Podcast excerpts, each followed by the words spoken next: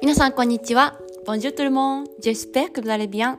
パリのパルトマンからお届けします。フリーランスのためのコンサルタントのさきです。このラジオは私さきがパリ生活やビジネス、読書で学んだことを配信しています。えー皆さんお元気でしょうか、えー今日からですね、あのパリ、えーファッションウィークの仕事が始まるので楽しみに、えーしているんですけれども、えー同時にですねあのパリはストライキ。ストライキなのでまず、えっと郊外に住んでる私はパリに行けるのかという。はいあのそう。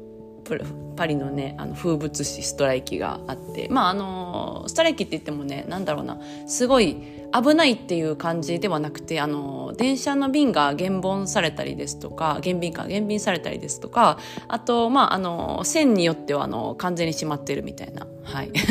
そういう感じなんですよ、まあ、結構行きにくいけどまあまあちょっと時間かけたらいけるみたいな、はい、感じがパリの交通ストライキに、えー なっております。ストライキの説明みたいな。うん。そう。だからなんかまあ言ったらあの大阪で言ったら御堂筋は閉まってて千日前線は走ってて四つ橋線はあの5本に1本に、えー減備されてるみたいな感じ、うん、めっちゃ頑張ったら梅田行けるみたいな、はい、あの感じになっております。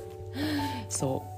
で、えっと、今日のポッドキャスト、えーテーマなんですけれどもコンサルティングの、えー姿勢というのをあのお話ししたいなと思っていて、えっと、これは私が思ってるあの、まあ、姿勢みたいな感じなんですけどあの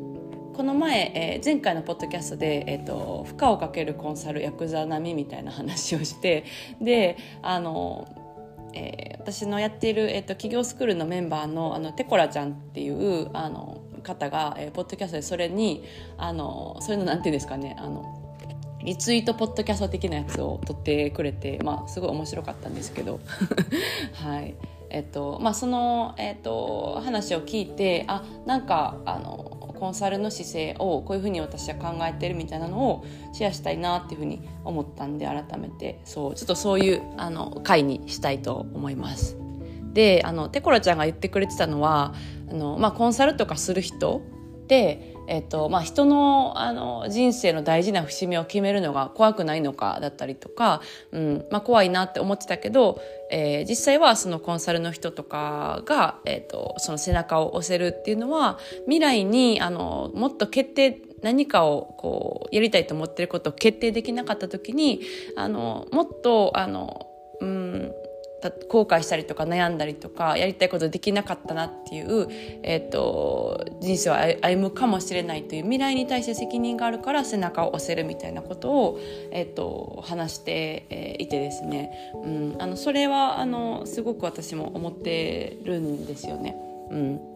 今あのこれをコンサルティングとしてこういうことをなんか話したりとかして、まあ、負荷をかけるってことをしたら今現在の視点だけで見るとなんかうわぐっと強いことあの、うん、言われたなとか、うん、いやちょっとそれはあの今はちょっとみたいな感じ、うん、で、えっと、受け取られる可能性もありますし、うん、でなんかもしかしたらそれ言わない方が、うん、なんでしょうね、うん、といい感じにあの見えると思うのであのまあできたらねそういう、えっと、負荷かけなくてもいいんですけどでも、うんと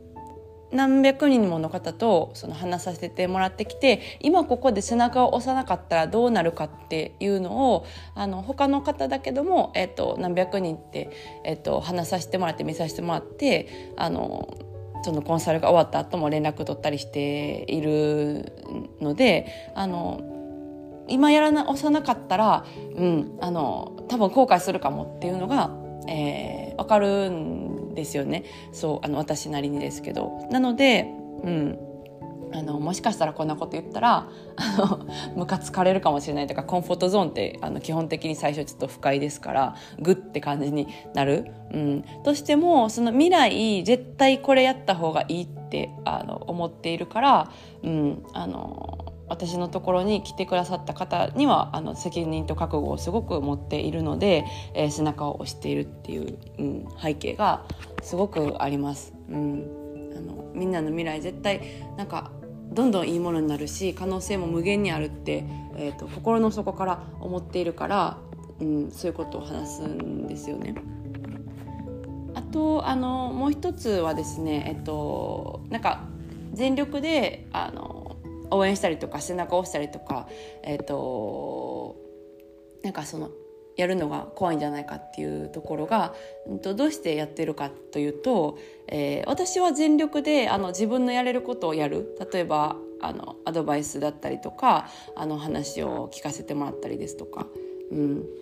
なんですけれども、えっと、最終的に決めるっていうのはあのご本人しかできないと思っているんですね。えー、私がそのあの方の人生の変わりっていうのはできないから全力で私は私のいる立ち位置からできることをやるんですけれども、えー、決定するっていうのはご本人しかできないことで選ぶっていうこともご本人しかできないことだからそのあの背中を押した先の決定っていうのはその、えー、本人が持っているもの本人の権利だと思っているのであのだから全力でできるっていうのもあるんですよね。うん、なんか私が全部その人の責任を負ってるみたいなのって、うん、なんか人の人生に入り込みすぎてる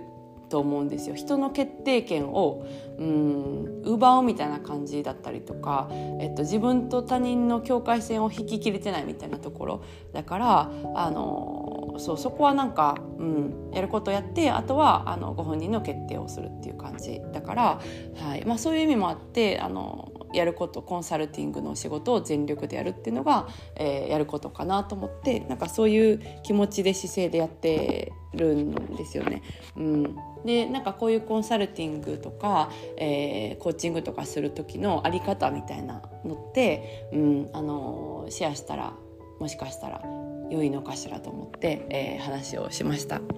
それでは今日はこの辺でお開きということで、また次回のポッドキャストでお会いしましょう。それでは皆さん今日も素敵な一日をお過ごしください。ボンジョグネ、アビアント